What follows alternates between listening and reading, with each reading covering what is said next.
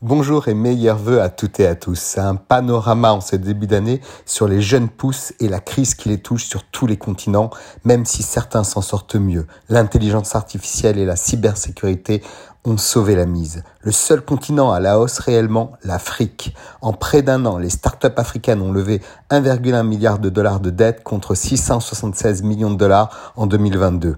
Plusieurs grosses opérations ont eu lieu, comme celle de la licorne égyptienne spécialisée dans les services financiers MT Alan pour 130 millions de dollars, ou encore celle de la plateforme de financement kenyane Mkopa, 200 millions de dollars. Le continent chinois, quant à lui, a également souffert sous fond de ralentissement de la croissance et de hausse des taux d'intérêt. Lors des trois premiers semestres de l'année, le nombre d'opérations a reculé de près de 17% et les financements ont chuté de 25%, 43 milliards de dollars.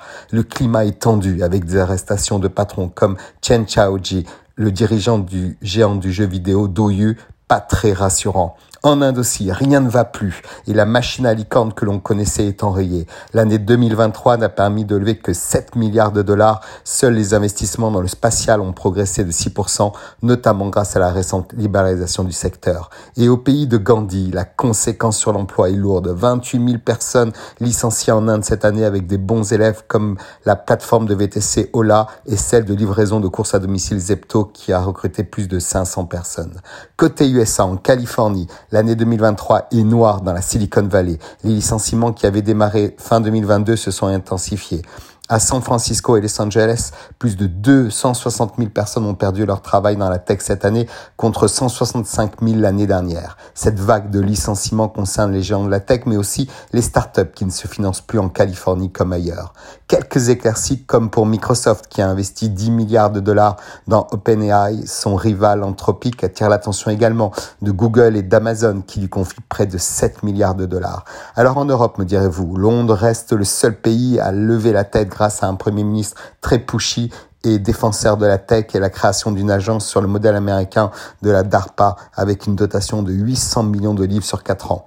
En France, un seul mot, la résilience. Et l'Hexagone continue à fabriquer des emplois, notamment grâce à la deep tech et l'intelligence artificielle, même si les startups françaises avaient levé deux fois moins de fonds en 2023 qu'en 2022. Alors on tourne nos regards bien sûr vers la startup nation, Israël, avec une année bien sûr difficile est très très très meurtrière, hors secteur de la cybersécurité qui parvient à tirer encore son épingle du jeu.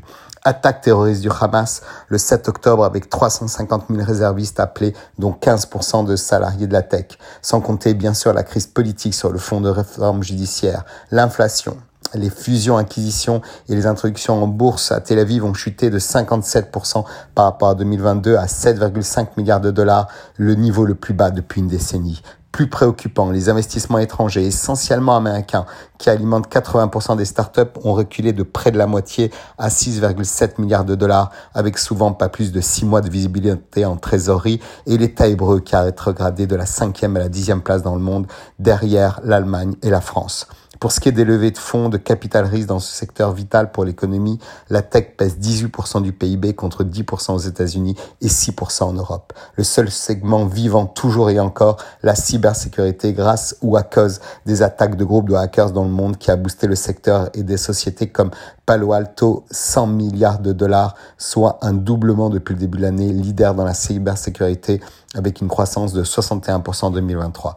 Alors me direz-vous, après la pluie, le beau temps, et c'est quand les difficultés sont là que l'on fait les meilleures affaires? Les investisseurs le savent bien. Très belle semaine à tous.